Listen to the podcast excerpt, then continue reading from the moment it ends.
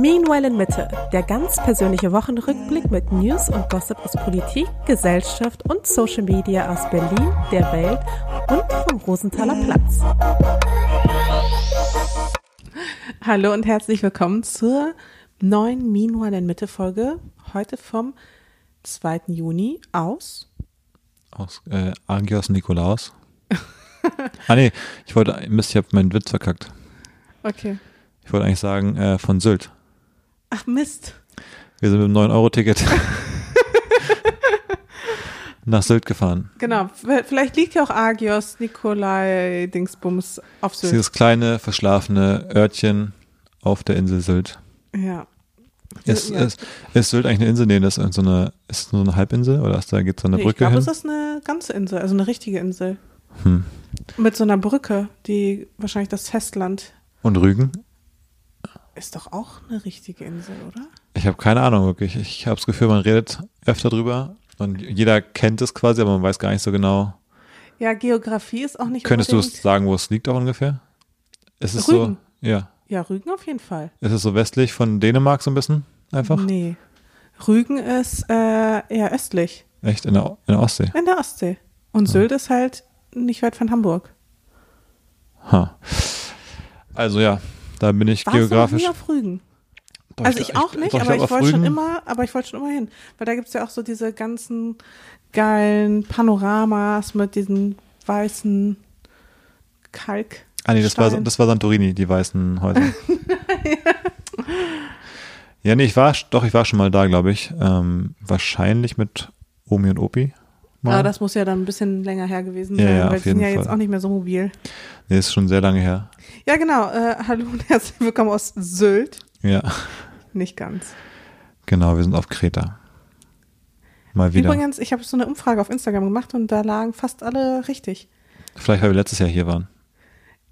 Vielleicht. Auch wenn es in meinen Augen eher ein Grund wäre, dass wir nicht nochmal hier sind, weil Ja. ich finde ja zweimal im gleichen Jahr an den gleichen Ort reisen. Hast du dieses TikTok zufällig gesehen? Da war es so als, als Witz mit diesem, so dieses, dieses Allmann-Verhalten, dass Leute, die so jedes Jahr äh, in den gleichen Urlaub an den gleichen Ort fahren und dann so, ja Mensch, im Restaurant, der, der soll mal den Giovanni holen, der freut sich bestimmt, dass wir wieder hier sind. So. So, den, so den Gaststättenbesitzern dann so die beiden Allmanns, die dann so reinkommen, dann sagen so, ja, wir sind wieder hier, jedes Jahr sind wir hier, wir haben ja die Ferienwohnung und also den, den Besitzer vollquatschen von so jedem Laden da, weil sie denken, wir sind jetzt hier die ganz großen Locals schon. voll, als ob der sich halt vor allem auch noch erinnert. Ja, das ist so random, irgendwelche Deutschen da Aber ist es so ein Allmannverhalten? Ich kann das überhaupt nicht ein, also einschätzen. Ich glaube von, es gibt schon auf jeden Fall Deutsche, die, ja, die halt so jedes Jahr diesen einen Ort Mallorca. auf Mallorca fahren. Ja. Also nicht mal dieses Ballermann-Ding, sondern einfach die immer auf diese gleiche Insel fliegen oder so, wo sie jedes Jahr, wo sie wissen, wir sind ja jeden Juli, sind wir ja, in der ersten Juliwoche sind wir immer in diesem einen Haus dort. Aber es wäre schon so ein typisches deutsches risikoadversives Verhalten. Ja, Adverses? avers, genau. Ähm, ja klar, ich meine, wenn man weiß, dass das schön ist, Eben, das ist quasi, du weißt, dort ist schön, du gehst da kein Risiko ein. Vor allem du, ganz ehrlich, du brauchst dich darüber eigentlich gar nicht lustig machen, weil wenn du ein Gericht im Restaurant gefunden hast, dann weichst du auch nie wieder davon ab. das stimmt, ja. Und ich meine, das weniger geile Essen im Restaurant zu haben, ist ja wohl weniger riskant, als äh, Äh, ja, also man vielleicht könnte, an einen Urlaubsort zu fliegen, der vielleicht gar nicht so geil ist. man könnte auf jeden Fall, es, der gleiche, glaube ich, das gleiche Motiv dahinter auf jeden Fall. Weil es geht darum, beim Essen bei mir, wenn ich weiß, dass ein Essen mir richtig lecker schmeckt, warum soll ich riskieren, ein anderes zu nehmen, was mir vielleicht nicht so gut schmeckt, dann habe ich ja die Chance vertan, dieses richtig leckere Essen zu essen, was ich weiß, dass mir schmeckt. Genau, und das ist derselbe Grund, warum manche Deutsche so gerne jedes Jahr immer an denselben Ort, immer in dasselbe Hotel in Urlaub fahren. Aber die Frage Weil sie ist- halt auch wissen, dort gefällt es mir, dort mag ich das Essen, Landschaft ist schön, warum sollte ich woanders hinfliegen? Ja, es gibt aber für mich einen zentralen Unterschied, nämlich wenn ich ein Essen, keine Ahnung, wir gehen alle zwei Wochen dann mal so an den gleichen Spot irgendwo, dann isst man immer das gleiche Essen oder selten oder vielleicht ein bisschen öfter, dann finde ich, wird das gleiche Essen nicht schlechter, weil ich es nochmal esse. Aber ein Ort Ich habe zwei Wochen, oder was? ich finde schon, weil ein Teil vom Urlaub ist ja, dass man ein Teil der Freude am Urlaub ist, dass man einen neuen Ort entdeckt und sich freut, dass man jetzt einen coolen Strand gefunden hat, ein cooles Restaurant oder so. Und wenn man einfach immer in den gleichen, das gleiche Restaurant geht, dann in jedem Urlaub, dann fehlt ja so diese Freude, dass man jetzt einen neuen Ort entdeckt. Das finde ich beim Essen aber nicht so, wenn Aber man immer das, das gleiche Essen im genauso Restaurant gut hat. als Gegenargument funktionieren. Du musst dich quasi immer wieder neu in so einem Ort zurechtfinden. Du musst immer wieder deine neuen Lieblingsspots suchen. Du musst immer wieder ja hoffen, dass, dass das auch cool genug dort ist und kann es mit dem einen Ort mithalten, in dem du schon mal warst. Also da musst du dich ja immer wieder auch neu eingrooven und das ist vielleicht auch vielen zu anstrengend.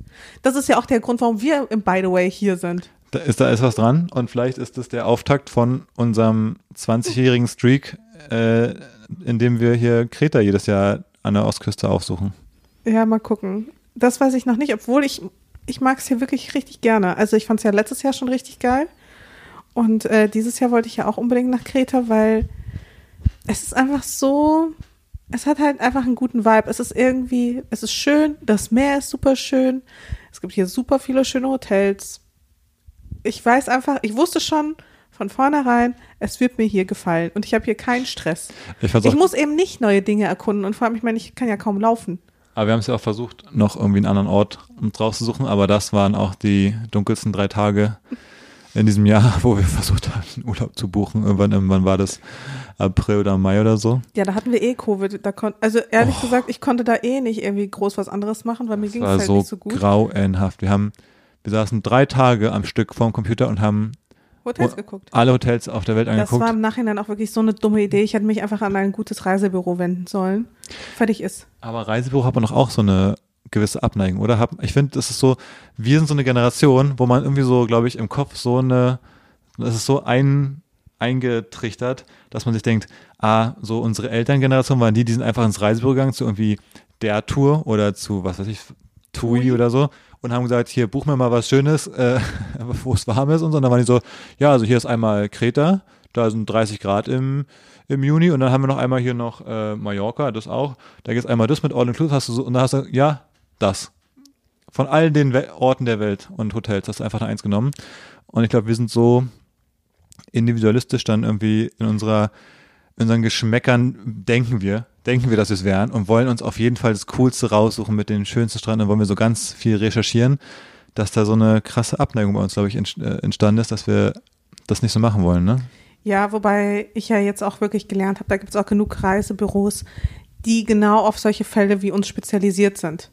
Die dann auch die Hotels vor Ort auch wirklich kennen, die die es schon mal besucht haben. Reisebüro für Mill- Millennials oder was? Ja, Und die zeigen dann schon mal, hier, hier sind so drei, das sind die instagram das wären so drei Instagram-Shots, die ihr da machen könntet an dem Hotel. So, ja? Also ich glaube, das gibt's tatsächlich. Ah, okay. Ja, es ergibt auch Sinn, dass es das geben würde. Voll. Hm. Die können einem dann sagen, hier, das sind die angesagtesten Hotels bei den Influencern. Insta-Tours würde ich das nennen. Insta-Tours, ja. Ja. Die besten Instagram-Reisen. alle, alle Reisen und dann haben sie so ein Rating, so Instagram-Ability Score. Hier, wie hieß das nochmal? Mapify oder sowas. Ja, Wo dann Instagrammer ihre Reiserouten rein. das war quasi die, die, das war Instagram für, für Reisen quasi. Ja. Ja. Also im Grunde, das ist schon gar nicht so schlecht. Also dann hätten wir auf jeden Fall mit den drei Tagen sinnvollere Dinge an, also machen können. Au- Außer krank sein natürlich sowieso. Ja, Mapify übrigens, weil wir, ich meine, das ist ja dieses Startup, äh, was du gerade erwähnt hast. Ähm, die wurden natürlich von Corona auch hart getroffen, ne? Der, Haben die es überhaupt überlebt? ja, die haben es nur so halb überlebt. Also die hatten damals, die hatten noch Investorengelder, ein bisschen was in der, in der Firma drin, aber haben dann entschieden, dass sie ja mit Corona nicht so richtig weitermachen können, haben jetzt die Firma am Ende aber verkauft an, äh, an Home2Go, glaube ich. Ach so, echt? Ja. Home to go ist doch auch an der Die Börse. sind an der Börse, genau. Läuft doch ganz gut, wa? Ja gut, an der Börse läuft ja gerade nicht so richtig gut. Ich glaube, bei denen, Also- ich glaube, die sind auch von 10 Euro auf 3 oder sowas runter. Aber ich glaube, die ganzen, Also mittlerweile wird Travel ja wieder stärker und Ja. vielleicht eine der wenigen Branchen, also auch sowas wie so. Booking und sowas und Events, also ich glaube, das läuft alles gar nicht. Also Ja. ich meine im Vergleich zu so Tech-Geschichten Ja, ich, gar nicht so schlecht. Pip vom Doppelgänger-Podcast ist ja auch im Aufsichtsrat, glaube ich. Und er sagte, er glaubt dran. Also, Hm. vielleicht, vielleicht wird's ja was. Naja. Wäre ja aber auch geil, wenn er im Aufsichtsrat sitzen würde und sagen würde, ja, also von der Aktie würde ich jetzt gerade mal abraten. Er wäre wahrscheinlich vielleicht nicht in den Aufsichtsrat gegangen, wenn er gesagt hätte, das ist irgendwie völliges Schwachsinnsunternehmen. Ja, wahrscheinlich hast du recht. Ja. Naja, ähm, Nee, aber wegen Sylt nochmal, ne? mh. Ich hatte halt diese Woche ein, ich, ich wollte das, ja, stopp. Ich dachte, wir können das, was wir jetzt erzählen, als Thema der Woche nochmal nehmen. ah ja, okay, dann lass Oder ist jetzt schon Zeit? Ist es, ist es Zeit fürs Thema der Woche schon? Warum denn nicht? Okay, na gut, dann. Ja, die Verkäufer bei Zeit für Brot sind echt richtige Schnarchnasen, aber die Zielschritte Nee, ich kann nicht. Ich habe nachher noch ein Shooting. Have you seen the new Adidas NFT? Nee, also das Schnitzel im Woche war auch mal besser. Das Minua-Mitte-Thema der Woche. Dann äh, erzähl doch mal, was du, was für uns, Genau, für ich dich das halt Thema der Woche gedacht, war. Ich erzähle ein bisschen von meiner Woche und wegen des 9-Euro-Tickets, weil wir haben uns ja auch Gedanken gemacht, was könnte das Thema der Woche sein. Und das Ding ist, ähm, ich hatte ja diese Woche kurz vorm Urlaub, also jetzt gerade eben, einen kleinen Videodreh gehabt für die S-Bahn Berlin, wo ich aufkläre über das 9-Euro-Ticket. Und ich sag's dir, ich weiß gar nicht, ob ich jemals. Aufklären ist das Richtige. Ja, Ja, viele Mythen im Umlauf, was, was man damit alles machen Naja, kann. Wo kann man überall hinfahren? genau. Wo kann ich überall hinfahren? Wo bekomme ich es? Da hatte ich auch so ein schönes TikTok, da hat einer gemacht, so, ob das 9-Euro-Ticket alle Probleme jetzt löst. Für alle noch über das 9-Euro-Ticket lösen, da kann man alles mitmachen. Und dann waren schon so Leute so, ähm, ja, irgendwie ins Weltall geflogen. Ja, geh mit dem 9-Euro-Ticket ganz einfach. Und dann so, ah, ich bin so pleite, ja, kauf dir einfach das 9-Euro-Ticket. Das löst alle Probleme. Ja, aber so welche Züge man zum Beispiel nehmen kann welche nicht. Also Leute haben da schon Fragen. Kann man, kann man Hund, Katze, Fahrrad mitnehmen, was auch immer? Geht das? Das sind schon Fragen, die Leute beschäftigen. Und dazu habe ich äh, aufgeklärt. Und, ich sag, kannst du das mich jetzt aufklären, weil ich habe einige Tweets gesehen, wo es dann so darum ging, ja, aber es ist voll, voll blöd, wenn man von Berlin nach München fahren will um 15 Uhr, dann braucht man irgendwie 14 Stunden Ja. und ähm, man muss nur mit den Regios fahren und Genau. hat irgendwie drei Stunden Pause und Ja. ist gar nicht so gut, nach, um nach Sylt zu fahren. vielleicht nicht so optimal. Aber das fand ich halt so krass, ne? Weil letzten Endes haben sich ja voll viele auf, ich weiß gar nicht, ob das Twitter war oder wo auch immer das war, so viele Leute aufgeregt. Ja, dann können ja die Leute jetzt irgendwie nach Sylt fahren. Und das ist so ein Klassizismus irgendwie, so nach dem Motto, ja, wir wollen nicht, dass auf unserer Schickimicki-Insel solche, so, Aber haben das wirklich welche gesagt? Oder war das nur so ein, ist es als Running Gag entstanden, wo Leute gesagt haben, ah, dann lasst alle nach Sylt fahren und dann finden die es bestimmt blöd. Also hat, oder hat wirklich jemand schon gesagt, das ist ja blöd deswegen. Also ich kann mir schon vorstellen, dass Leute das so wirklich gesagt haben und genauso gemeint haben. Weil das ist ja schließlich ihre Insel und sie wollen nicht, dass da so Ballermann-Touristen hinfahren, so nach dem Motto. Ja, das ist natürlich Und das finde ich aber halt tu- richtig schwierig. Aber tut man sich so einen Gefallen, mit neun, für 9 Euro nach Sylt zu fahren, dann ist doch aber da auch alles teuer. Die Hotels sind doch trotzdem irgendwie, oder? Naja, also man kann ja auch am Strand übernachten. Wobei in Deutschland das nicht, ne? so Schlafsack, Schlafsack in So Sylt an Strand legen. ja. Droht, droht Sylt das, was im, äh, in unserer Straße schon lange passiert. Ach so, Eine Abwärtsspirale. die Abwärtsspirale von Sylt. ja, Das 9-Euro-Ticket, die Abwärtsspirale von Sylt. auf jeden Fall. Ja. Nee, aber also an finde ich schon richtig Quatsch. Und wie gesagt, also das ist auch einfach so abgehoben und eklig irgendwie in meinen Augen, so ein Ja. Argument zu bringen. Nee, es wäre schön, wenn Leute einfach das nutzen, um auch ein bisschen Urlaub im Voll. eigenen Land. Das ist ja die Idee dahinter eigentlich, dass man das machen kann. Ähm, ich finde es, also ich schon beeindruckend, dass, dass sowas jetzt einfach so gekommen ist. Also, Und ganz ehrlich, ich bin damals aus Dortmund nach Berlin mit so einem, mit Regius nur gefahren. Das hat 100 Jahre gedauert und es hat auch überhaupt keinen Spaß gemacht. Aber gerade wenn du so jung bist und gar kein Geld hast, irgendwie so Teenager bist, weiß ich nicht, nur so ein paar Euros zur Verfügung hast, also nur so ein Taschengeld, dann ist das auf jeden Fall auch tausendmal geiler als mit Anhalter fahren, sage ich mal. Also ich finde das schon eine richtig, richtig coole Sache. Ich finde es auch richtig cool. Ich finde es aber wirklich so, es ist so fast schon utopisch für mich, dass ich gar nicht glauben kann, dass es echt ist. Es ist so, als wenn du mir sagen würdest, und es ist auch einfach so gekommen. Es war einfach so da auf einmal, habe ich das Gefühl. Es war einfach so, es kommt jetzt irgendwie in, in einem Monat, gibt es dann und alle waren so aufgeregt, dass das irgendwie passieren soll. Und ich habe es gar nicht am Anfang mitbekommen, dass es überhaupt diskutiert wurde oder so. Es war einfach da. Und es ist so ein bisschen so, als wenn jemand sagen würde, ja, ab in einem Monat machen wir das mit dem bedingungslosen Grundeinkommen. Also jeder Deutsche bekommt dann äh, 2000 Euro im Monat überwiesen einfach so, als wenn es einfach so passieren würde, wenn wir sagen, das ja, das ändert ja alles. Und ich hätte es vorher nicht mir vorstellen können, dass irgendwie das, was, was kostet eine Monatskarte gerade? 80 Euro? Ja, so ungefähr so 60 Euro. Ja, äh, irgendwie sowas in dem Dreh, dass einfach so 9 Euro draus gemacht wird. Das finde ich schon einen Das finde krassen aber, Schritt. Ja, genau. Und dann kannst du ja in ganz Deutschland fahren und nicht nur Ja. in, deinem, in deinem Verkehrsbund. Ja, Finde ich richtig, richtig cool. ja. Ich meine, der Haken daran ist natürlich auch, dass nicht nur du es vor einem Monat erfahren hast, sondern natürlich auch die ganzen Verkehrsunternehmen etc. Ist es so? War das so? Ja, für die war das auch relativ spontan. Das Aber für die ändert sich doch nichts. Also die müssen halt das Ticket anbieten und sonst kriegen die halt einfach das Geld, kriegen sie doch im Grunde einfach den Ausgleich, kriegen sie den einfach äh, erstattet sozusagen vom Staat oder wie ist das? Genau. Ha. Und ich, an sich ist es ja auch sinnvoll, dass sie das ja so konzipieren, weil es heißt ja immer so, oh, das äh, 9-Euro-Ticket, das kostet den Staat was, zweieinhalb Milliarden Mhm, oder sowas? ja. Oder Millionen. Oder war Nee, das die Ben Milliarden. Ja, es ging auf jeden Fall um Milliarden, aber war das Okay, nicht nee, das Benzinding? Nee, das 9-Euro-Ticket kostet zweieinhalb Milliarden, aber der Tankrabatt kostet drei Drei Milliarden. Milliarden, ja. Und der Tankrabatt geht quasi fast zu 100 Prozent. Das fand ich ja auch so absurd, ne? Die haben halt wirklich am Tag, wo dieser Tankrabatt gelten sollte, haben sie halt einfach bei den Tankstellen die Preise hochgezogen. Das heißt, der Rohstoffpreis, ähm, der fiel und gleichzeitig stiegen aber die Preise, weil man gesagt hat, naja, geil, wenn doch jetzt ein Tankrabatt kommt, dann können wir die Preise noch ein bisschen anziehen und dann können wir das Geld halt einfach einkassieren.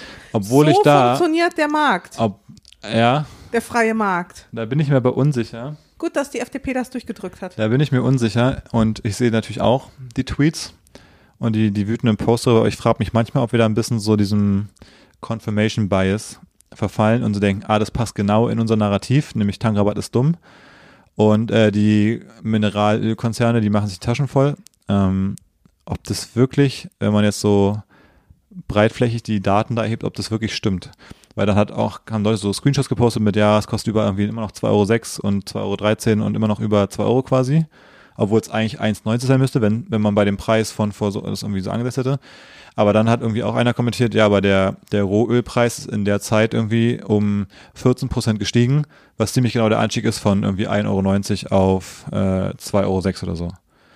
Und da bin ich mir manchmal unsicher, ob das so, diese, manchmal diese populistischen Twitter-Posts, ähm, ob die so, ob die wirklich mal Hand und Fuß haben und ob die wirklich der Überprüfung standhalten würden.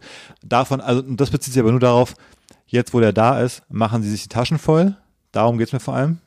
Es geht mir nicht darum zu sagen, ist der Tankrabatt halt voll selektiv für einen bestimmten Teil der Gesellschaft, ähm, was vielleicht Quatsch ist, weil der, äh, weil das 9-Euro-Ticket zum Beispiel kann halt quasi jeder nutzen. Also jeder kann sich einfach, kann einfach in die Öffentlichen steigen, ist für jeden zugänglich, wenn ich gar kein Auto habe, ist der Tankrabatt einfach Steuergeld von mir, was einfach anderen Leuten geschenkt wird in dem Sinne. Genau. Also das eine ist quasi inklusiver für die gesamte Gesellschaft. Da kann man wieder sagen, gut, was ist mit denen, die auf dem Dorf wohnen, wo irgendwie ein Bus fährt einmal alle zwei Stunden? Stimmt auch irgendwie. Ja, voll. Ähm, aber trotzdem trifft man, glaube ich, bei der deutschen Bevölkerung mehr Leute, wenn man was macht, was öffentliche Ja, ich Verkehrsmittel betrifft. dieses Argument mit, ja, ich lebe auf dem Land, ne, ne, ne. Also das verstehe ich total. Aber ich glaube, 70 Prozent der Deutschen wohnen in Städten. Voll. Und trotzdem kommt aber gefühlt von 70 Prozent dieses, ja, aber ich lebe auf dem Land, ich brauche mein Auto, wo ich mir so denke, ja krass, aber dann gehörst du zu diesen 20, 30 Prozent, wenn überhaupt. Ja, und dazu kommt natürlich immer, dass auch die Lebenshaltungskosten auf dem Land auch, glaube ich, billiger sind. Also ich meine, wenn du Mieten vergleichst mit irgendwie irgendwas in Brandenburg. Da haben wir doch diese Reportage gesehen, wo man irgendwie für 1, irgendwas Millionen Schloss kaufen konnte. Genau. Und in Berlin bekommen sie für 1,3 Millionen oder was eine Vierzimmerwohnung. Ja. Juhu. Ja, genau. Deswegen, also insofern, klar, dann hast du halt ein Auto, weil du aber auch, weiß nicht, ein Viertel der Miete bezahlst oder was, oder Drittel oder Hälfte oder so. Klar, dann musst du halt fürs Auto mehr bezahlen, aber am Ende lebst du vielleicht immer noch günstiger. Und dann hast du von der öffentlichen Subvention nichts. Obwohl ich auch finde, man sollte auch durchaus das Land vernünftig anbinden mit öffentlichem Nahverkehr. Ja, man Also- sollte das Land anbinden, aber grundsätzlich frage ich mich, ist es so erstrebenswert, dass wir so das Land so vollbauen? Also Hm. wollen wir nicht auch ein paar Flächen haben, wo jetzt zum Beispiel einfach nur Wald ist oder Ja, aber es geht auch darum, dass du die Dörfer teilweise irgendwo in Sachsen, Sachsen-Anhalt, Brandenburg, die sind oder einfach leer. Also da leben ja auch einfach keine Menschen mehr, weil früher kam der Regio irgendwie alle zwei Stunden wenigstens in die nächste große Stadt und jetzt fährt er so einmal am Tag. Und dann ziehen Leute halt weg, natürlich, weil es einfach nicht mehr funktioniert ja. so richtig. Dann, aber das also, ist ja ein wenn, ganzer, also das ist ja eine Aneinanderreihung von Problemen.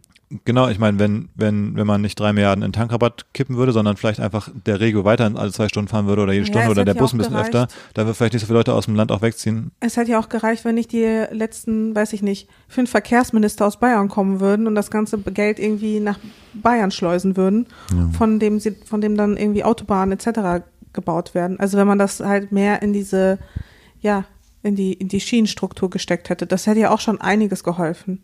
Ja. Aber jedenfalls, was halt auch nicht mitgedacht wird bei diesem 9-Euro-Ticket, ist, dass die 9 Euro ja auch eine Einnahmequelle sind. Also dann nimmt man ja auch 9 Euro ein. Das heißt, man investiert zwar 2,5 Milliarden, aber man nimmt ja auch relativ viel ein. Ich weiß jetzt gerade gar nicht, also wie viel das dann letzten Endes sein wird, aber nicht jeder, der vielleicht, also ich, bei mir ist es so, ich kann auch vielleicht mal drei Monate nicht mit den öffentlichen Verkehrsmitteln fahren. Und ich kenne auch ganz viele, die vielleicht mal nicht mit den öffentlichen Verkehrsmitteln fahren, aber dann vielleicht irgendwie so ein 9-Euro-Ticket ist schon mal ganz praktisch. Also angenommen, der, der Bund oder das Land Berlin muss für jedes Ticket, was verkauft wird, die Differenz zwischen den 9 Euro und dem Monatsticket ersetzen.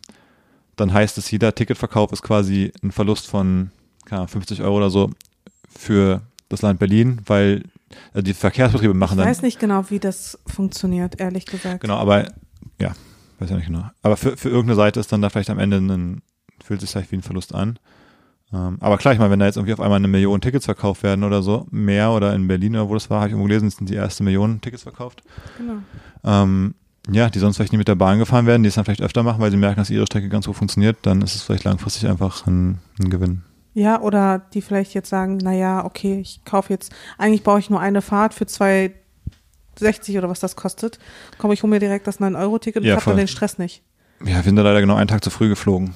Ja, Konntest aber guck mal, ich habe schon mir zum Beispiel direkt das 9-Euro-Ticket gekauft, obwohl ich jetzt gar nicht weiß, ob ich jetzt die nächsten Monate viel, also viel mit der Bahn fahren werde. Ja. Aber einfach nur, um es sozusagen zu haben und zu wissen, dass ich dann nicht mehr so diesen Stress habe, sondern es einfach vorzeigen kann, wenn ich irgendwie einsteige oder weiß ich nicht, wenn ich dann irgendwie nur eine Station oder so fahre. Das habe ich ja häufig dann nicht gemacht. Da bin ich die Station gelaufen oder Ja. bin irgendwie anders wie habe ich mich fortbewegt. Ja. Aber mich wundert auch nicht, dass du das Ticket so gut findest, weil du bist ja auch eine richtige Autohasserin, muss man auch mal sagen. also, Findest du, ich bin eine Autohasserin? würde ich schon sagen. Du, du bist schon, weißt du, das Auto ist am Ende immer noch Freiheit für uns Deutsche und du willst sie wegnehmen. Du bist so ein bisschen wie die Leute, die Waffen verbieten wollen in den USA. Das Auto ist, das Auto ist wirklich die, das Maschinengewehr des Deutschen. Und äh, Andy Scheuer ist Ted Cruz. Und ähm, ja, du willst immer ran da irgendwie ans Second Amendment, was uns hier die Autos garantiert.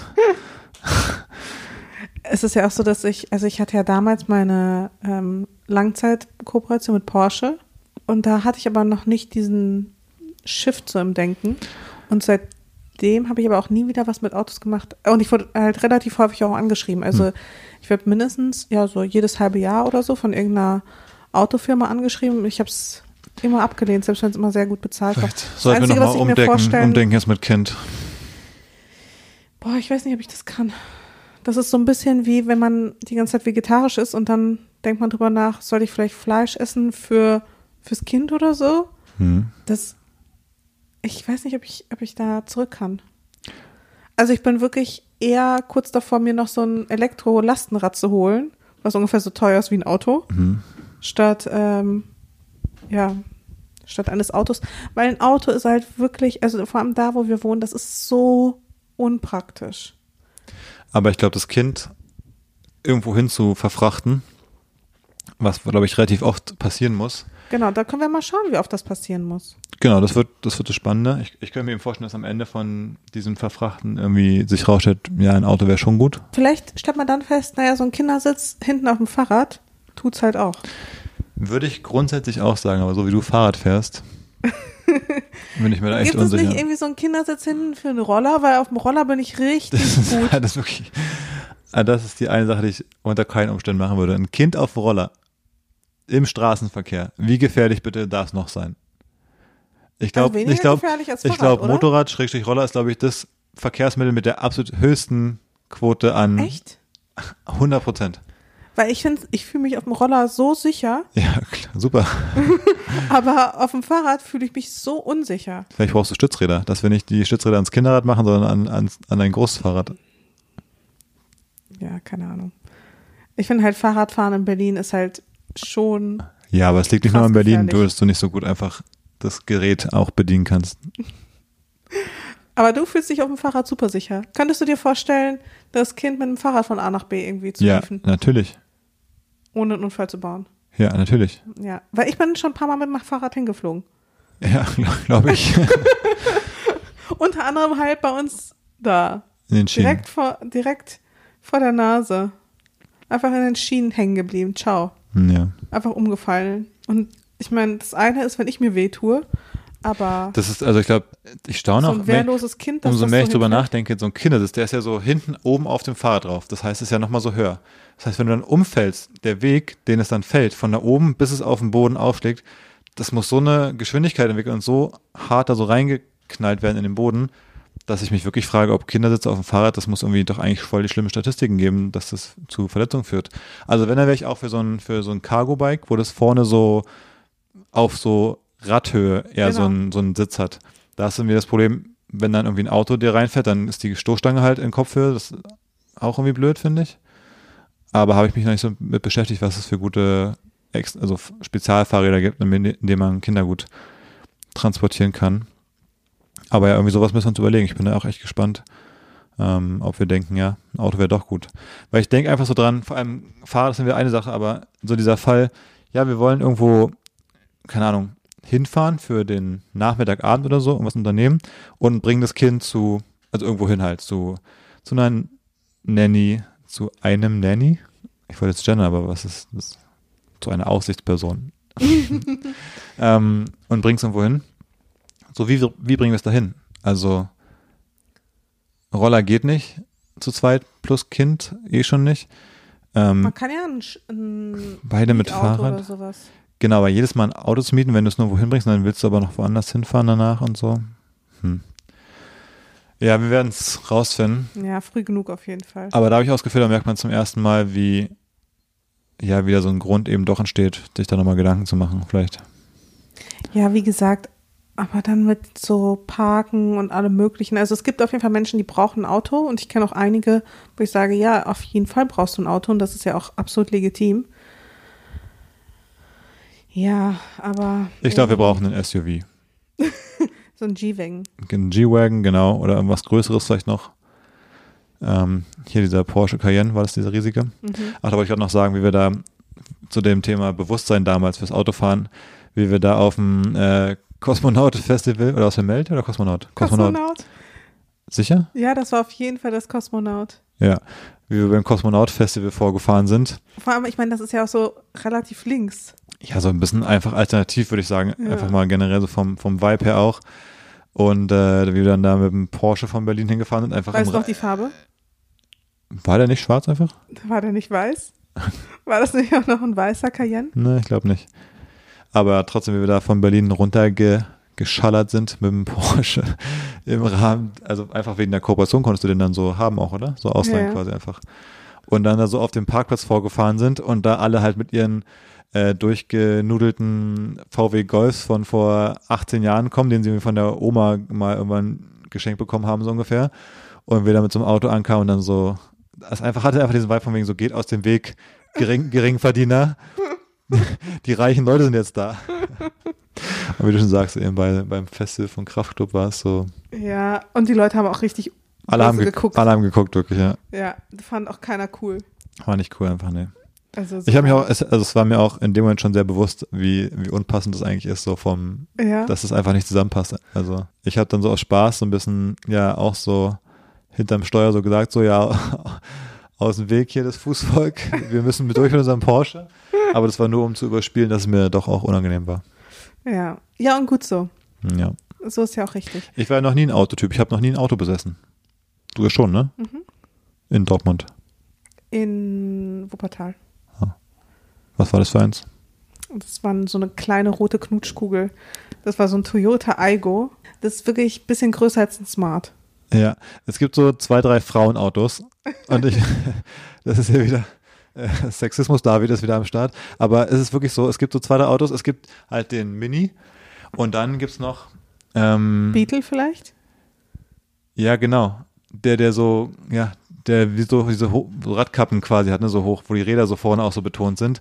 Es gibt so zwei, Autos und dann irgendwie noch so ein Suzuki oder sowas auch. Das sind so Autos gefühlt, wenn, wenn in der Schule irgendein Mädchen ein Auto hatte, dann war es immer eins von diesen dreien so. Hundertprozentig. Aber hier, nee, du meinst den Fiat 500. Ja, kann auch ich. sein. Ich kenne mich halt auch bei Autos über- überhaupt nicht aus. Wenn Leute manchmal so über Autos reden, sagen so, ja, ich habe jetzt irgendwie, der hat sich jetzt die neue, was weiß ich, C-Klasse, ich weiß nicht mehr, wie die heißen, geholt. Und dann denke ich mir so, das sagt mir gar nichts. Ja. Ich weiß überhaupt nicht, was für eine Art Auto es ist. Es könnte der SUV sein, aber es könnte auch irgendwie, so ein, keine Ahnung, ein Smart sein so ungefähr. Also ich weiß gar nichts. Ja. Nee, aber die meisten, also wenn sie dann so ein Auto geschenkt bekommen haben, war es wirklich entweder so ein VW Golf oder halt eben wirklich Fiat 500 oder Mini. Ja, ja stimmt. Das, sind ist so die, ein, das sind so diese Klassiker, so diese Mädchenautos. ja. Schön zum 18. ja. Aber Da muss ich auch direkt wieder dran denken, hast du damals äh, My Sweet 16 manchmal auf, auf MTV geguckt, diese Show, wo irgendwelche ja, ja, absoluten Rich Kids Ey. in den USA da ihr, ihren Geburtstag geplant haben. Und dann war es mal so, ähm, ja, ich bin 16 und mein Vater ist irgendwie, macht Immobilien und jetzt zu meinem Geburtstag ist, muss die größte Party aller Zeiten werden und dann so, ja, also es soll Beyoncé auftreten.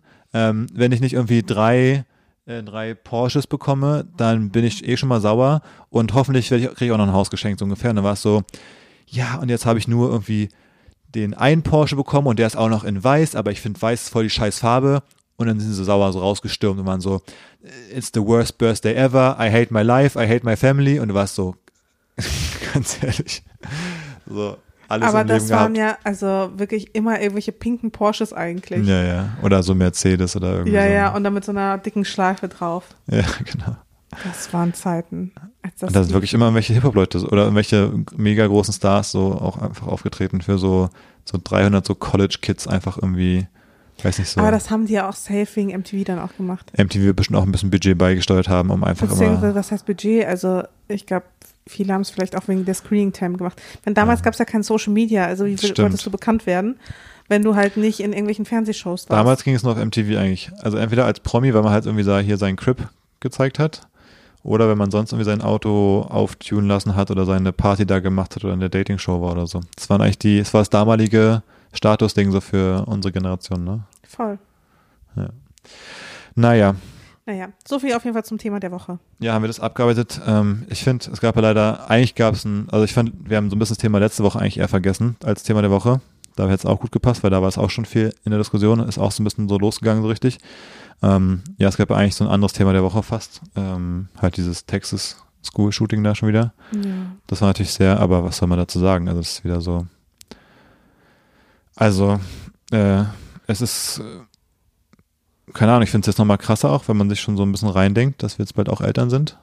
Einfach der, der Horror ist äh, unbeschreiblich einfach. Generell berührt es mich jetzt total, wenn ich irgendwie lese, irgendein Kind ist gestorben oder irgendwie sowas. Es gibt auch so einen ganz merkwürdigen TikTok-Trend, Hm. von dem wollte ich dir erzählen. Und zwar ähm, kommt dann immer erst so, so ein harmloser Slide, wo jemand irgendwie was schreibt, sowas, when I was pregnant and everything was cool. Und dann läuft quasi im Hintergrund so dieses Gangnam-Style-Lied. Und dann kommt irgendwie so eine komische weitere Slide mit so einfach einem Bild und dann kommt halt irgendwas Schlimmes. Zum Beispiel, äh, my boyfriend cheated me and my child died, died because of herpes oder sowas. Oder dann habe ich irgendwie was anderes gesehen. Das ist ein So. schöner Trend. Ja, ein richtig weirder Trend. Oder irgendwie so, my brother äh, war irgendwie professioneller Taucher oder sowas und dann. Äh, Ah, doch, das habe ich auch schon mal gesehen. Ah, meinst du, es wurde auch so eine komische, wo das Bild so ganz komisch so eine Animation hat, wo es sich so dreht in so einem ganz Ja, ja, weirden, genau. hässlichen Style? Und du denkst dir so, Ja, ja, doch, ich weiß, was du was meinst. ist das für ein weirder Move, weil der Song passt gar Das nicht. mit dem Tauch habe ich auch so, gesehen. Man denkt so, ah ja, cool, jetzt kommt irgendwie eine schöne Geschichte und am Ende stirbt halt immer irgendwer. Hm. Das ist irgendwie ein ganz, ganz weirder Trend. Ja. Den, ja, finde ich auf jeden Fall, finde ich irgendwie schwierig. Wenn ich jetzt schon so ein Video sehe, denke ich mir so, oh, ich will gar nicht wissen, was am Ende jetzt passiert ist.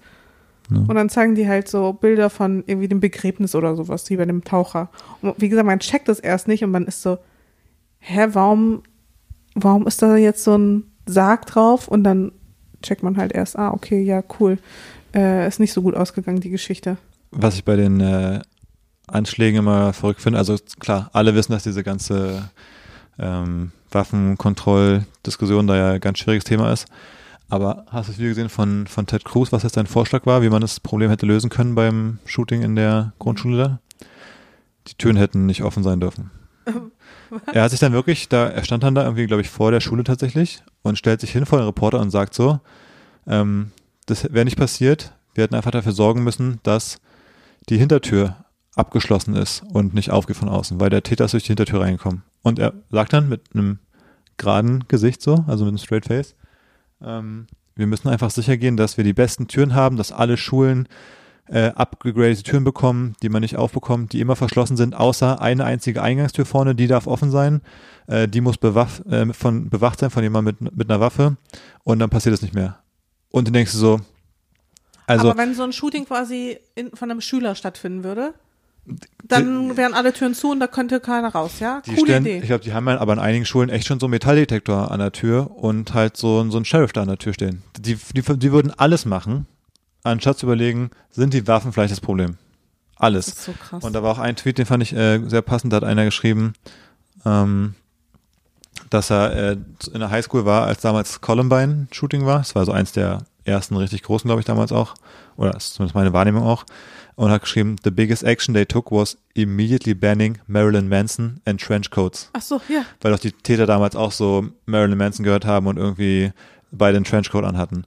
Und so, also ich weiß wirklich nicht, wenn da einer im Cowboy-Hut reingeht, dann verbieten sie auch Cowboy-Hüte so ungefähr. Also,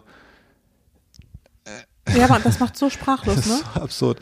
Und Vor allem, dass da ja auch diese ähm, Mutter war, die ja irgendwie da angefahren ist, irgendwie zwei Stunden oder was, erst so dahin gefahren ist, Ja. sich dann festnehmen lassen musste sozusagen, also die halt festgenommen wurde, dann sich da rausgequatscht hat aus den Handschellen, dann reingegangen ist, dann ihre Kinder geholt hat und die Polizisten haben einfach gar nichts gemacht. Ja, ja, da ist echt viel schief gelaufen. Ich meine, es wird auch viel darüber diskutiert, ob was die Polizei falsch gemacht hat. Also heute kam die News, dass die irgendwie nicht mehr, dass die Polizei aus dem Distrikt nicht mehr mit den, äh, mit den Ermittlungsbehörden redet. Also die versuchen jetzt auch schon da zu vertuschen, was sie da gemacht haben, scheinbar irgendwie. Also vorne hinten alles falsch, aber klar, es fängt alles dabei an, dass irgendwie sich ein 18-Jähriger keinen Alkohol kaufen kann in den USA, aber sich irgendwie äh, zwei Maschinengewehre kaufen kann ohne Background-Check in, in Texas. Also es ist schon alles lächerlich. Kennst du, es gibt, äh, Karl schickt mir andauernd, ähm, also ein Freund, äh, so diesen, diesen Link oder den, den Beitrag von äh, Sasha Baron Cohen. Der hat doch mal sowas gemacht, wo auch in so, in so verschiedensten Rollen immer so Sachen auch in den USA gemacht haben. Also nicht nur das mit Borat damals, sondern auch davor auch. Und da gibt es einen Beitrag mit äh, den Kinderguardians. Und da Das geht, klingt schon gut. da geht er hin und dann sagt er seine Strategie. Also da, ich, da trifft er, ich weiß gar nicht mehr, ich müsste auch nochmal angucken, genau, aber er trifft irgendwie so auch irgendeinen Politiker oder so und äh, schlägt dann vor, ja, diese ganzen Shootings in den Schulen und so, wir müssen jetzt was machen, damit die sich verteidigen können. Und sein Vorschlag wäre, wir bewaffnen die Kindergartenkinder, damit die sich selbst verteidigen können. Und ja, und die haben einfach eine normale Unterhaltung dann darüber. Also er verwickelt diesen Politiker zu einer normalen Diskussion über diesen Vorschlag und am Ende, ich weiß gar nicht, ob der so abgeneigt war. Die, die, würden, die würden lieber in jeder Kindergartenklasse einen auswählen, der eine Waffe bekommt zur Verteidigung, als dass die die Waffen abschaffen würden in den USA. Ey, das ist einfach so Auch absurd. die überlegen, Lehrer zu bewaffnen. Also ja ganz ernsthaft. Und was ist es bitte für eine Jobbeschreibung? Du musst einmal gut sein in irgendwie Geografie vermitteln und du musst aber auch extrem gut sein, einfach innerhalb von Sekunden irgendwie eine Pistole zu ziehen und irgendwie um dein Leben eine Schießerei zu haben. So, hä? Also stell dir bitte mal, denk mal bitte an unsere Lehrer zurück in der Schule. So, keine Ahnung, Frau, keine Ahnung, Gertrude irgendwas, äh, irgendwie mit, mit Mitte 60, die Französisch gemacht hat. Wenn du so Leute einfach bewaffnest, äh, wen sollen die bitte verteidigen? Also es ergibt einfach keinen Sinn. das ist wirklich so absurd. Und dann, ich meine, da steht halt irgendwie dann, da steht dann eine Stunde die Polizei vor der Schule, traut sich nicht reinzugehen, weil er so schwer bewaffnet ist. Die Lehrer sollen es dann aber richten oder was? Nicht mal die Polizisten sind reingegangen. Und ich meine, ich hätte auch keinen Bock da reinzugehen, wenn da einer mit einer mit so einer Waffe steht, würde ich auch warten, bis das SWAT-Team kommt. Aber das ist ja ein gutes Zeichen, dass es vielleicht keine gute Idee ist, dass sich random Leute solche Waffen kaufen können, wo die Polizei sich nicht mehr reintraut. Es ist alles, äh, es ist tragisch. Sehr, sehr tragisch. Vor allem am Ende sind es halt einfach kleine Kids. ich Viertklässler. will, wie gesagt, ich will nicht, ich will nicht zu intensiv drüber Ja. nachdenken. Lass das Thema wechseln zu was Fröhlichem. ähm, als wir hergeflogen sind, kennst du das, wenn Leute mal, also da ist mir was passiert und äh, du kennst schon die Situation, wenn Leute immer so diesen Witz machen, dass sie im Restaurant zum Beispiel, wenn der Kellner sagt, guten Appetit, lassen dich schmecken, dass Leute sagen, danke gleichfalls. Und das ist ja der Witz, dass man sagt, ja, wie dumm, dass man danach so dann so denkt, Boah, das passiert mir aber so oft. mir passiert das eigentlich nie, weil ich verstehe auch nicht, warum man dem Kellner, der Kellnerin guten Appetit zurückwünschen würde oder kommt gar nicht auf die Idee. Aber als ich am Das ist Flughafen, aber so ein Automatismus. ich weiß, und am Flughafen habe ich vor dem Abflug in dem Shop ja noch was gekauft und äh, da hat sie gesagt, ja, danke und gute Reise. Und ich habe gesagt, danke gleichfalls. Und ich dachte und ich bin so, habe mich so weggedreht danach und habe so, wenn man so die Augen zumacht und so denkst so, oh Mann, wie dumm bin ich. Weil Ja. ich dachte, ja, die aus dem Shop, die wird halt auch noch einen Flieger steigen und nach Hause fliegen wahrscheinlich. Oh. Aber mir passiert das voll unangenehm. oft, dass ich sowas sage. Wenn, wenn wir ein Paket bekommen von der Post und der, der oder die Postbotin sagt dann, danke, dass man das Paket genommen hat. Was antwortest du dann? Weil ich sag Also, dann, wenn der Paketbote sich bedankt. genau, der gibt das Paket und manchmal auch für die Nachbarn oder so und sagt so, danke, tschüss. Und ich denke mir so, aber ich muss auch Danke sagen, weil der hat es mir ja gebracht. Ja, klar. Dann sagen zwei Leute einfach sich Danke, das finde ich irgendwie auch komisch. Aber bitte ist auch blöd. Nee, das passt gar nicht. Nee. Nee, das sagt man schon. Sowas wie, nee, danke dir. Hm. Das ist schon normal. Nicht dafür, sagt man da, nicht dafür. Auch für mich. Boah, das ist Top, aber richtig. Top 5 Allmann-Spruch, wenn wenn man sagt, nicht dafür. Ja, richtig von oben herab. Ich finde auch, das hinterlässt so ein schlechtes Gefühl, wenn es jemand zu einem sagt, Ja, nicht dafür, ja, okay, dann nicht, sorry. okay. So, okay. Ja, schwierig. Ach so, und übrigens äh, ganz kurzes Update zu meiner Geschichte in der letzten Woche. An, also wegen meiner Erinnerung, dass ich schon mal im, im Urlaub hier fast äh, im Verkehrsunfall draufgegangen wäre. Also es war nicht Namibia, wie ich gedacht hatte, es war auch nicht äh, Südostasien, es war in Ecuador. Hat meine, Kann man schon mal durcheinander kommen. hat meine Mutter mir geschrieben, in Ecuador.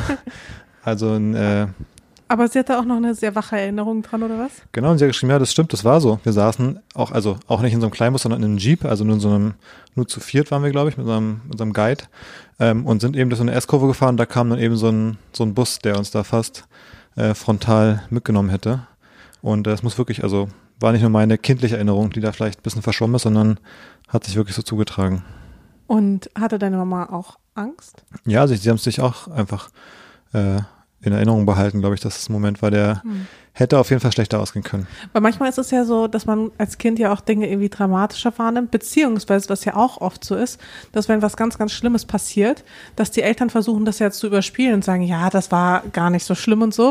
Und dann denkt man so, ja, okay, vielleicht war es auch ganz lustig. Ja, nee, sie hat geschrieben, das hätte wirklich böse enden können und ich habe es auch so in Erinnerung, gerade glaube ich, weil, also eher nicht, weil ich als Kind gecheckt habe, dass es brenzlig war, sondern eher, weil alle anderen so reagiert haben, Hm. dass es hätte übel sein können und ich Ja. dann deswegen dachte, oh, irgendwas ist wohl gerade passiert. Ja, fast so schlimm wie wahrscheinlich das eine Mal, wo du uns fast umgebracht hättest.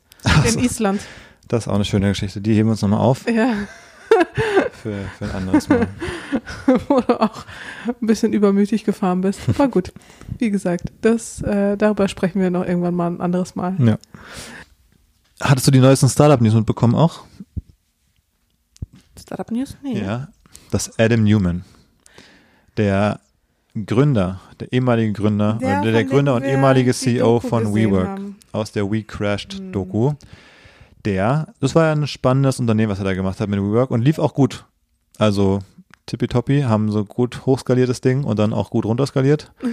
wieder am Ende. Aber ich meine, so eine, so eine steile Kurve hoch und dann direkt wieder runter. Genau.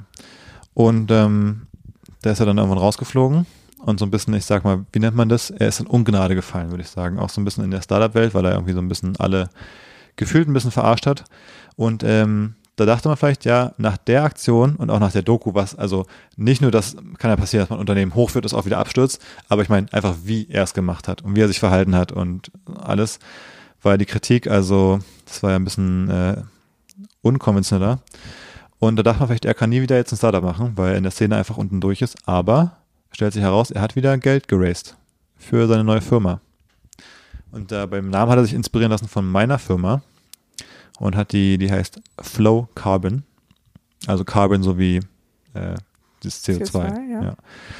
Und äh, hat 70 Millionen ähm, Dollar damit eingesammelt von wirklich großen Investoren, also von Andreessen Horowitz ungefähr. Äh, auch, die ja so ungefähr ja, einer der renommiertesten Venture Capital Funds in der Welt sind. Hast du dir angeguckt, was die, was die macht, die, die Firma? Mhm. Die, Aber ähm, wahrscheinlich auch alles so pre-Product, pre-everything. das weiß ich gar nicht so genau, wie weit die sind, ehrlich Mhm. gesagt. Aber die machen ähm, so Climate, Climate Credits. Also, weißt du, wenn man so, es gibt doch diese CO2-Zertifikate, gibt es doch zum Beispiel in der EU. Genau. So, keine Ahnung, das Kohlekraftwerk stößt mehr aus, als sie dürften, deswegen kaufen sie es von irgendeiner anderen Firma, die gar kein CO2 produziert. Genau. Damit am Ende eine Gesamtmasse ist. Das wollen die irgendwie machen, aber auf der Blockchain. Weil dann ist die halt sicher und dann kann keiner was fälschen und so, weil diese Zertifikate, da kann ja auch jeder was raufschreiben, vielleicht, und Blockchain, da wäre das irgendwie besser.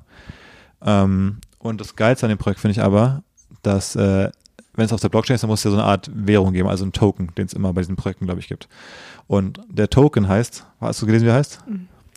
Der heißt Goddess Nature Token. und ich fand es so lustig, weil ich musste direkt denken, das hat sich doch hier Rebecca Newman überlegt, den Namen für den Safe. Token.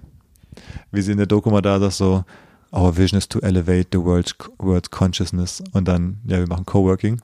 Und ich finde, bei dem Startup, das muss, der Name für den Token muss einfach von Rebecca kommen. Auf jeden Fall. Oh mein Gott. Goddess Nature Token. Ich habe ich hab, ich hab das Deck, habe mein, ich hab das Deck bekommen. Das ist wahrscheinlich auch einfach öffentlich. Ähm, und als ich das gelesen habe, dachte ich wirklich so, das, ich dachte erst, es wäre, ich dachte erst, es wäre Satire. Ich dachte, es wäre Satire von, wenn Adam Newman dieses Startup machen würde, wie würde er den Token nennen? Und es ist ein, so ein lustiger Witz einfach, dass es dann so ein absurder Name wäre, aber es ist einfach der echte Name. Ich dachte, als du jetzt sagst Startup News, dachte ich, erzählst du von deinem komischen Kumpel da, der in Kalifornien so will, äh, Testcenter aufgebaut hat und jetzt richtig ich weiß Probleme von nichts. hat. Ich weiß von nichts. Ich will nicht, dass ich am Ende noch für, für Mitwisserschaft von irgendwelchen shady äh, Geschehnissen bin. Aber ja, äh, Weil das fand ich fast noch ein bisschen krasser. in meinem entfernten Bekanntenkreis hat jemand in den USA ein Covid-Testing-Business aufgezogen, was an sich einfach auch krass gewachsen ist, weil es ja auch eine riesen Nachfrage gab, also war einfach schnell. Ähm, und in den Details steckte ich nicht so drin, aber offensichtlich sind da ein paar Dinge schiefgegangen, was dann so Vermittlung an weitere Ärzte anging und Ärztekonsultationen, die dann sehr teuer abgerechnet wurden. Man muss auch dazu sagen, das ist halt ein Deutscher, der ist dann nach Amerika gegangen und hat das Ding richtig. Aber der war schon, der war schon vorher da. Echt? War er Der, der, der ist nicht dafür dahin gegangen. Achso, das hatte ich Der hat so einfach schon in den. USA gelebt vorher. Ah, okay. Genau. Ähm, wie gesagt, ich kenne die ganzen Details nicht, ich, ich kann es super schwer einschätzen, was da jetzt richtig oder falsch gelaufen ist. Ähm, aber ja. Und äh, das gab es irgendwie Stress. Und da hat der Staat Kalifornien ihm jetzt irgendwie, glaube ich, 26 Millionen Dollar abgenommen oder sowas als Strafe. Das ist so krass. Einfach, ich meine, das lief ja richtig so in den Nachrichten und so. Auf latimes.com. Es steht so bei CBS und so in, im Fernsehen. Ja, und du hast mir halt immer wieder von diesem Typen erzählt, immer so ab und an mal so ein paar Updates gegeben, wo du auch meintest, oh Gott, diese Company, wie, wie, wie verrückt das einfach alles ist und Die wie haben verrückt halt- dieses Business ist und In den ganzen USA diese Testing Center wirklich aus dem Boden gestampft und so. ja, und was Ach, die ne. da auch verdient haben. Zehntausende Tests, irgendwie, oder ich weiß gar nicht die Zahlen genau, aber also Zehntausende irgendwie muss es sein am Tag und so. Auch so diese Geschichte, wo da irgendwie die Mitarbeiterin den Tesla zu Schrott gefahren hat. Der war so, ja, kann mal passieren. So Passiert, kaufen wir einen neuen. Ja. Ja. Nee, und das fand ich richtig verrückt. Ich dachte, das äh, Nee, willst du so ganz intimer Weise mit uns teilen. ja, zwischen unter vier Augen. ja. Ähm, ja, wie gesagt, ich kenne nicht so super viele Details, wahrscheinlich auch aus gutem Grund. Jetzt mittlerweile habe ich das Gefühl, da hat man einen guten Grund, auch nicht alles äh, zu erzählen, wenn man da in solchen Verfahren steckt. Aber hast du dann nochmal mit ihm gesprochen? Ich habe ja nie mit ihm persönlich gesprochen, ich kenne ihn nur aus so einer Gründergruppe im Endeffekt ein bisschen, ähm, wo ich immer nur so wirklich von etwas Entfernung mitbekomme, wie das Business einfach wächst. Und ich bin auch nach wie vor, auch mit dieser Strafe, die ja offensichtlich einfach gezahlt werden musste, voll unsicher, weil das ist das gleiche so ein bisschen wie bei diesen ganzen Startup-Scheiter-Stories manchmal, dass ein Teil von einem Startup bauen ist auch ein bisschen, ja, ich sag mal in Anführungsstrichen, flunkern und Dinge größer verkaufen, als sie sind, weil das ist ja das Ding von einem Pitch. Du erzählst jemandem, wir wissen, wie wir das hier von einer Firma, die heute 10.000 Euro im Monat umsetzt, zu einer Firma macht, die 10 Millionen im Monat umsetzt. Und, und das zu erzählen, kann ja nie wirklich seriös begründet sein, Stand heute. Also musst du immer so ein bisschen sagen, ja, wir wissen das schon, wir können es einfach hochskalieren und das wird auch gut funktionieren und dann machen wir das und davon können natürlich viele Dinge schiefgehen und dann stehst du da wie einer, der halt Scheiß erzählt hat. Aber das ist halt so ein bisschen Teil, part of the game halt. Ähm, und ich verstehe genauso, wenn man irgendwie aus dem Nichts anfängt, da so ein Covid-Testing-Business zu machen, ähm, dann glaube ich, können Dinge auch einfach wirklich schief gehen. Dass wenn die Strukturen so schnell wachsen, dass du innerhalb von Monaten dann eine Infrastruktur aufbaust, wo jeden Tag zehntausende Tests gemacht werden, ähm, da kann man zum einen wahrscheinlich betrügen, aber es können auch einfach Dinge scheiße laufen, weil man einfach nicht hinterherkommt, die Strukturen vernünftig zu skalieren und zu gucken, dass alle da, dass nicht irgendwer innerhalb der Firma oder an denen du vermittelst halt Mist macht. So. Ähm, also super schwer einzuschätzen, auch für mich jetzt wirklich von außen, ob da, ob da ähm, schlechte Absichten hinterstanden oder einfach schlechte Execution. Ähm, aber trotzdem verrückt. Hm. Naja. Du, wir müssen noch mal ganz kurz ähm, das 9-Euro-Ticket nehmen. Wir fliegen noch mal kurz ins Weltall. Okay, auf geht's. Und die Rakete startet. Weltraum, Raketen, Mars, SpaceX, entfernte Galaxien. Herzlich willkommen in Davids Space Corner. so. Und zwar, es wird immer konkreter das, was sich schon die letzten Jahre andeutet. Und zwar, wir erleben ein neues Space Race. Das, was es schon mal in den 60ern, glaube ich, gab, als die USA und die Sowjetunion konkurriert haben, um als erstes auf dem Mond zu landen. Jetzt geht's zum Mars. Also ist ja kein Geheimnis, dass, äh, dass Elon immer davon redet, dass er auch mit SpaceX halt irgendwie den Mars erreichen will. Aber die NASA hat jetzt äh, auch ja, einigermaßen konkrete Pläne vorgelegt, wie sie eine bemannte Mars-Mission bis äh, in den späten 2030ern oder in den frühen 2040ern machen wollen. Ich finde so ein bisschen 30-Tage-Mission. Du fliegst halt irgendwie drei Monate hin, drei Monate zurück, um dann 30 Tage da zu sein. Hm, nicht so ein guter Deal. Aber nicht nur die NASA ähm, ist motiviert. Ja, aber die NASA macht das dann nicht zusammen mit Elon, obwohl sie ja sonst bei allen anderen Sachen Ach so, mit ihm ne? zusammenarbeiten. Nee, das ist ja gar nicht gesagt. Es ist ja so, die NASA vergibt ja dann, die, die sagen, hey, wir haben den Plan, das und das zu machen. Und das bedeutet, die werden dann Programme auflegen, wo sie sagen, wir vergeben jetzt an einen, in Anführungsstrichen, Zulieferer oder an einen Commercial Partner, die sie jetzt mittlerweile für haben, dann so einen Auftrag, entwickel jetzt eine, ein Raumschiff, eine Rakete, die hochfliegen kann, entwickeln einen Marslander, machen einen Testflug und so weiter und so fort. Also das müssen wir einfach machen, dauert natürlich alles Ewigkeiten, deswegen ist es auch relativ noch weit hin. Äh, ich denke, wir werden es vorher schaffen. Aber was auch krass ist, ähm, China Das wussten, wundert mich gar nicht. Ich wusste, dass du jetzt China erwähnen würdest. China hat konkrete Pläne announced für, ein, für eine bemannte Landung 2033 schon. Also China gibt Gas. Weil die haben halt eine, ist halt cool mit einer Diktatur, da kann man halt zack, zack, zack. Da nimmt man sich was vor, dann, dann, Dann wird es halt umgesetzt. dann muss halt einer machen, oder sonst ein Problem hat. Ähm, ja, also ich glaube, wir werden mit recht hoher Wahrscheinlichkeit, wenn nicht Dinge dazwischen kommen, sowas wie ein dritter Weltkrieg zum Beispiel, Hm. ähm, dann ist die Chance, glaube ich, hoch, dass wir im nächsten Jahrzehnt, dass Menschen einen neuen Planeten betreten in unserer, zu unseren Lebzeiten. Und das finde ich doch wirklich, ist doch verrückt, oder? Das ist echt krass. Ich meine, wie viele Menschen, also es gibt wirklich sehr wenige Menschen, glaube ich, die in ihren Lebzeiten erleben, dass die Menschheit einen neuen Planeten betritt.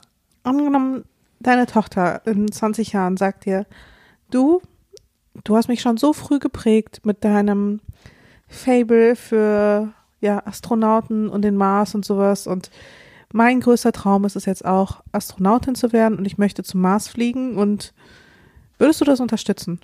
Ja, warum nicht? Naja, ich meine, wenn, das ist erstens sehr gefährlich Mhm. und zweitens, also meine Mama scheißt sich ja schon die ganze Zeit ein, weil wir nicht im selben Land leben. Hm. Wenn man dann nicht mal mehr auf einem selben Planeten ist, schon auch eine Herausforderung für eine Familie. Es ist auf jeden Fall eine, ist sicherlich herausfordernd und man würde sicherlich ähm, sich sehr viele Sorgen machen, aber ich meine, ich würde es insofern supporten, weil ich finde, da steht das Risiko im, im Verhältnis zu der Tragweite, was damit erreicht werden kann. Würde ich jetzt unterstützen, ähm, Basejumping zu machen? Eher nicht.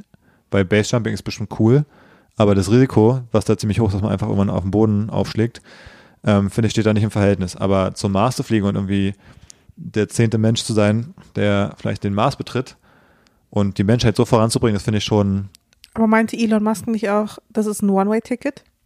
nee, nee, das war eigentlich nie das Ding. Nicht? Aber er hat gesagt, dass wahrscheinlich viele Menschen nicht, also dass Menschen nicht zwangsläufig äh, zurückkommen werden, aber einfach weil halt Dinge schiefgehen, so halt. Aber der Plan ist ja, dass man da ähm, Treibstoff gewinnen kann auf dem Mars und auch wieder zurückfliegt. Hm. Ja, das ist auf jeden Fall ähm, so angedacht. Ähm, also One-Way-Ticket, also höchstens man bleibt halt einfach so lange da, dass man irgendwann einfach dann da auch aus Altersgründen dann stirbt. Aber was auch krass übrigens ähm, zum Thema Altersgründe, ist hier der Matthias Maurer, der von der Astronaut, der Deutsche, der mit der ESA gerade ähm, auf der ISS war. Ähm, der hat gepostet auf Twitter, dass man das sechs Monate im Weltall lassen deine Gefäße um 10 bis 20 Jahre altern. Was? Ja. Da, war, da haben einige nachgefragt, und das würde mich auch noch interessieren, ähm, ob das also reversibel ist, also ob das, wenn man auf der Erde ist, ob sich das quasi wieder zurückbildet und ob es nur so bleibt, wenn man dann da bleibt. Aber das fände ich schon ziemlich krass, weil Mars hin und zurück dauert quasi sechs Monate. Wenn das dich quasi automatisch oder auch der ISS-Aufenthalt oder so dieses Ding immer, oh, die Reichen hier, Jeff Bezos, die haben keinen Bock mehr auf die Erde, die haben sie kaputt gemacht, jetzt fliegen sie ins Weltall.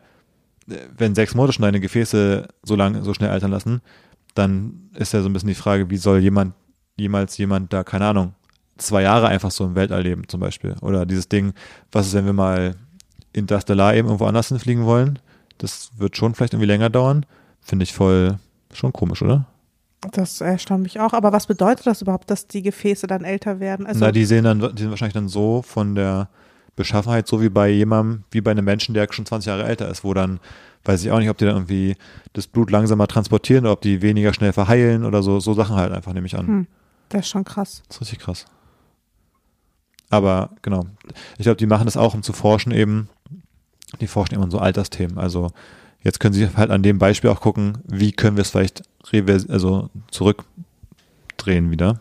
Den Alterungsprozess zum Beispiel oder ähm, ja, einfach diese, durch diese Änderung kann man wahrscheinlich viel Aber wird lernen. man im Weltall eher älter dann tendenziell oder jünger? Ja, der Körper, glaube ich, wird halt einfach schlechter in dem Sinne. Ich weiß es halt überhaupt nicht. Es ist so verrückt, ich habe auch noch, noch eine letzte Sache zur Space Corner.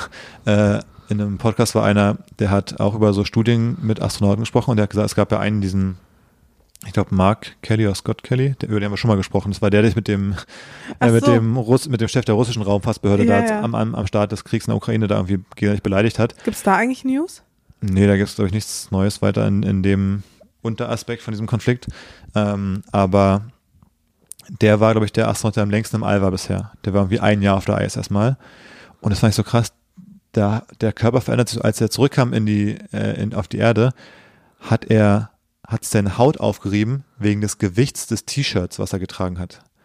Deine Haut ist einfach nach einem Jahr im Weltall, ist deine Haut nicht mehr gewöhnt, dass quasi 24 Stunden am Tag, übertrieben gesagt, da so ein gewisses Gewicht einfach auf deinem Körper liegt, auf den Schultern. Und es Krass. hat dann gereicht, dass das einfach ein T-Shirt die Schultern aufgerieben hat, weil die Haut so empfindlich geworden ist. Okay, krass. Nach einem Jahr Weltall. Also das sind alles äh, verrückte Sachen, über die man nie nachdenkt, dass unser Körper halt so krass an genau diesen, diese Umgebung hier gewöhnt ist, dass ein anderer Planet, äh, Mikroschwerkraft im Weltall ähm, und so, dass unsere Körper da sonst was für komische Sachen machen, auch auf dem Mars, keine Ahnung. Was, Mars hat auch weniger Schwerkraft, oder?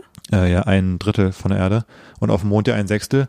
Ähm, aber wir wissen ja auch gar nicht, was passiert, wenn man eben zum Beispiel ein Jahr auf dem Mond lebt oder so, was unser Körper dann macht. Vielleicht, vielleicht, vielleicht kriegen wir die krassesten Gelenkschmerzen oder so, vielleicht gehen unsere Knie kaputt oder unser Körper fällt langsam auseinander. Also das wissen wir alles gar nicht, ne? Weil, Ja, noch, weil es war noch nie ein Mensch auf einem, auf einer Oberfläche mit einem Sechstel Schwerkraft für fünf Jahre oder sowas. Hm. Aber das sind schon spannende Themen. Merke ich immer wieder, dass mich das dann doch äh, stark fasziniert. Insofern kurzes Update aus meinem, aus meiner, aus meinem Twitter, aus meiner Twitter-Recherche zum Thema Space. Sehr gut. Aber das waren doch ganz schöne Themen. Ich würde Ja. sagen, wir machen heute auch eher eine kürzere Folge, Ja. springen hier nochmal in den Pool und machen nächste Woche nochmal so ein Urlaubsspezial, weil Mhm. nächste Woche sind wir auch noch hier. Ja, dafür würde mich ja super interessieren. Äh, vielleicht fallen uns noch so ein, zwei Rubriken ein, wo wir vorher mal so eine kleine Instagram-Umfrage machen können, dass wir ein bisschen mal drüber sprechen, was sind so die, die weirdesten Ticks von, äh, vom Partner im Urlaub oder was findet man so am allernervigsten im Hotel. Irgendwie so müssen wir noch überlegen, was wir da mal fragen, weil ich glaube, da gibt es bestimmt lustige Stories. Oh ja. Oder auch so lustige Fragen. Ja. Vielleicht lernen wir uns dann nochmal ein bisschen besser kennen. Können wir dann über uns gegenseitig quasi einmal diese, vielleicht zwei, drei Fragen beantworten Ja. und dann nochmal ein paar Sachen äh, aus der Community reinnehmen. Ja. Stimmt, lass das auf jeden Fall machen. Ja. So, dann gehen wir mal raus. Ich hoffe, ich falle nicht wieder hin. Ich kann Oh nämlich, ja. das war nämlich heute, heute Morgen direkt erster Tag im Urlaub. Ich leg mich übelst aufs Maul. Rutsch einfach aus und jetzt ist mein Fuß so geschwollen, dass ich kaum auftreten kann. Das hat auch wieder schön in diese Reihe gepasst von wir machen was, wir, wir reden oder so, dann drehe ich mich um und gehe irgendwie weg oder so, so manchmal in der Küche zu Hause oder draußen oder jetzt hier im Urlaub und dann drehe ich mich um und dann höre ich nur noch so krachen quasi. Und rumsen oder höre dich, wie du so schreist und irgendwie auf den Boden fliegst, drehe mich um und sehe, keine Ahnung, irgendein Teller, der auf dem Boden kaputt ist oder irgendwas ist umgefallen. Oder wo ich von der Leiter damals gefallen bin. Oder du liegst mit einer Leiter äh, irgendwie im Wohnzimmer oder du liegst hier quasi vorm Pool und ich denk so, was ist passiert? Ich habe mich eine Sekunde umgedreht. Wie konnte das passieren in der Zeit? ich verstehe es aber nicht. Aber das habe ich auch noch nie gesehen, dass so ein Fuß so eine Beule bekommen kann. Ich verstehe es auch gar nicht, weil du bist ja nicht irgendwo so richtig gegen, sondern du bist ja auf den Boden gefallen, nicht gegen eine Kante oder so. Ja. Das ist wirklich mega. Ich dachte erst kurz, oh Gott, Mittelfußbruch, weil es war innerhalb von zehn Sekunden war es so wie so ein kleiner Golfball da drauf, dass ich echt Ja. dachte, oh, wir haben ein Problem. Aber jetzt ist Ja. eigentlich fast weg, ne? Ja, aber es spannt auf jeden Fall noch ordentlich. Ah, deine Füße generell sind ja auch ein Thema. Das kannst du auch nochmal auf Instagram vielleicht nochmal visuell Das teilen. muss ich voll teilen. Was Ich du meine, für das, kleine Hobbitfüße hast. das sieht so komisch aus. Ich, das ist mir gestern zum ersten Mal aufgefallen, dass ich einfach keine Konturen mehr habe. Ja, einfach gar keine Kontur. Ist einfach wie so ein, ist einfach ein, ein gerader, dicker Fuß einfach. Ja, also man sieht wirklich keine Knöchel mehr. Und deine Zehen sehen auch so aus, als wenn die so kurz, so kurz vorm Platzen sind irgendwie. Wirklich. Und ich passe ja vor allem auch in keine Schuhe mehr rein. Also von Ja. der Breite allein schon, mir sind alle Schuhe zu eng. Ich habe auch das Gefühl, es gibt auch gar kein, weil jeder Schuh geht ja quasi so über den Fuß drüber. Also es ist auch unmöglich, einen Schuh zu finden, der mir passen könnte. Wir müssen dir so diese, so Trekking-Sandalen kaufen. So diese, diese also Barfußschuhe oder was? nee, diese Allmann-Sandalen, die so zwei so Kletten haben, die man so enger ziehen kann quasi, Ach so, so ja, stimmt. Leute so passend zur Cargohose im Urlaub anhaben. Ähm, Aber ich glaube, selbst die haben ja so eine Sohle, die Ja. mir vielleicht zu klein sein könnte. weiß ich nicht. Ich bräuchte eher vielleicht auch, oder auch so diese Balenciaga-Stiefel Ja. aus so. Stretchleder Hm. oder so Stretchstoff, weil das könnte vielleicht noch irgendwie funktionieren. Aber alles, was so jetzt so diese ganzen Riemchen-Geschichten, ich passe da nicht mehr rein. Na gut, wir naja, ich mach's einfach wie Adam Newman, einfach barfuß. einfach immer barfuß laufen. Sehr gut. Sehr. Na gut, wir haben hier die, wir haben also ernste Probleme noch für die nächsten Tage. Gucken wir mal, ob wir das gelöst bekommen und dann hören wir uns nächste Woche wieder, ne? Genau, zur Urlaubsfolge. Bis dann. Bis dahin, tschüss.